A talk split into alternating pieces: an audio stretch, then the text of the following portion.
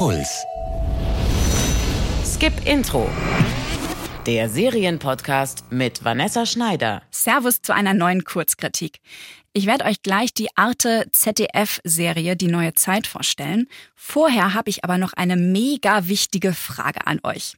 Mein Serienpodcast heißt zwar Skip-Intro, aber das mache ich eigentlich nie, also das Intro skippen. Ich liebe gute Intros.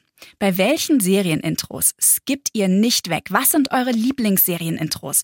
Schickt mir eure Sprachnachrichten via WhatsApp an die 0173 644 3410. Ihr könnt mir auch die Titelmelodie vorsingen zum Beispiel. Ich freue mich über jede Nachricht. Und in einer der nächsten Folgen spreche ich dann über ein paar eurer Lieblingsintros. Und zwar mit dem Mann, der das großartige Intro von Dark gemacht hat. So, und jetzt zur Serie. 2019 ist ja das Bauhausjahr.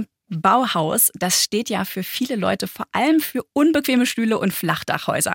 Wenn es euch auch so geht und ihr eure Wissenslücken stopfen wollt, dann könnte Die Neue Zeit genau die richtige Serie für euch sein. Man darf nicht vergessen, damals gab es noch strenge bürgerliche Konventionen. Und natürlich auch strikte Kleidungs- und Verhaltensregeln.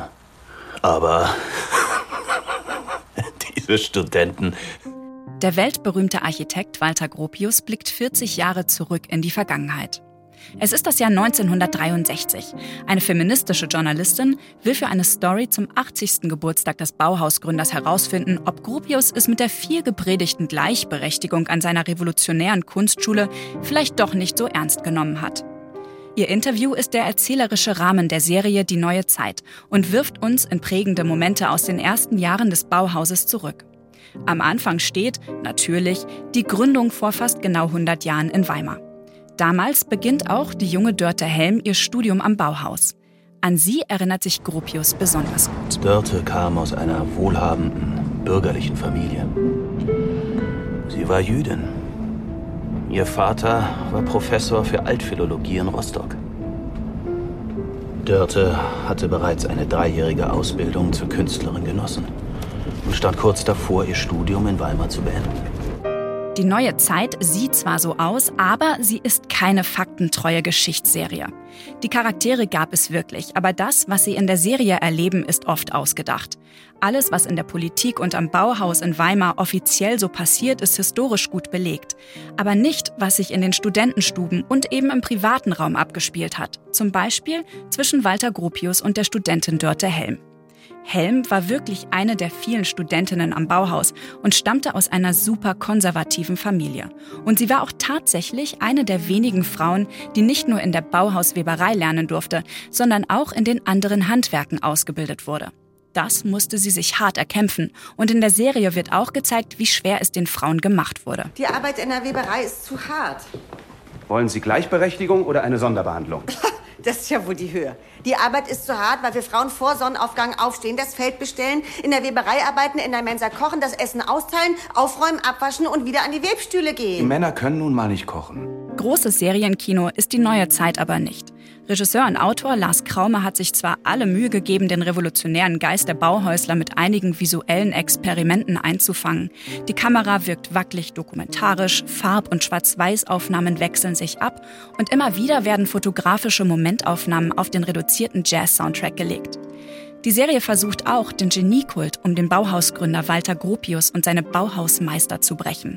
Nur gelingt das selten, denn Gropius ist ja derjenige, der die Geschichte aus seiner Sicht erzählen darf. Und da bleibt mehr Platz für seine wuchtigen, idealistischen Reden als für Selbstkritik. Aber ich sehe in euch etwas, wovor das alte, verstockte, konservative Bürgertum wirklich Angst hat. Es hat Angst vor euch neugierigen Freigeistern. Es hat Angst vor euch kosmopolitischen Juden und selbstbewussten Frauen. Es hat Angst, weil ihr anders denkt, weil ihr anders seid. Vertraut mir. Ich werde dafür sorgen, dass ihr die Zukunft dieses Landes werdet. Die Neue Zeit ist dadurch leider eine ziemlich biedere, chronologisch runtererzählte Angelegenheit. Weil nur 6 Folgen Platz sind, wird endviel über die politische Situation Anfang der 1920er Jahre erklärt. Ich habe mich oft gefühlt wie in einer Kunstgeschichte-Vorlesung, aber nicht am unkonventionellen Bauhaus. Wirklich gestört hat mich aber etwas anderes. Wenn man von einer ungewöhnlich emanzipierten Frau erzählen will, dann sollte sie selbst auch diejenige sein, die ihre Geschichte erzählt. Und nicht der Mann, der nicht nur ihr Schulleiter war, sondern mit dem sie später, angeblich, auch ein Verhältnis hatte. Die Serie tut so, als könne Walter Gropius wissen, was die prägendsten Momente im Leben seiner Studentin Dörte Helm waren, wie sie dachte und fühlte. Egal wie selbstkritisch die Drehbuchautoren sich Gropius vorstellen, so verliert die eigentlich durchsetzungsstarke, progressive und begabte Dörte vor allem durch die Art der Erzählung jede Selbstbestimmung, obwohl die Serie so tut, als würde die im Zentrum der Handlung stehen. Die Künstlerin Dörte Helm bleibt am Ende nur als eine ehrgeizige, von der Liebe enttäuschte junge Frau im Kopf. Über ihre Kunst erfahren wir sehr, sehr wenig. Dabei ist die wenigstens noch einigermaßen belegt, die angebliche Liebesaffäre mit Walter Gropius nicht. Und auf die hätte ich echt gut verzichten können. Die Neue Zeit ist trotz allem eine echt okaye History-Serie und sie könnte euch gefallen, wenn ihr die Kulissen aus Unsere Mütter, unsere Väter mochtet, euch jedes Mal über das Intro und die Kostüme von Babylon Berlin freut und ihr Serien auch mal als Geschichtsnachhilfe nutzt, wie zum Beispiel Charité. Ach ja, und ihr könnt die Neue Zeit kostenlos in der Arte- und ZDF-Mediathek abrufen. Wir hören uns nächste Woche wieder mit einem Gast und der fantastischen animierten Amazon-Serie Undone von den Machern von BoJack Horseman. Ich sag Tschüss, Fortsetzung folgt. Jede Woche neue Serientipps auf deinpuls.de/skipintro.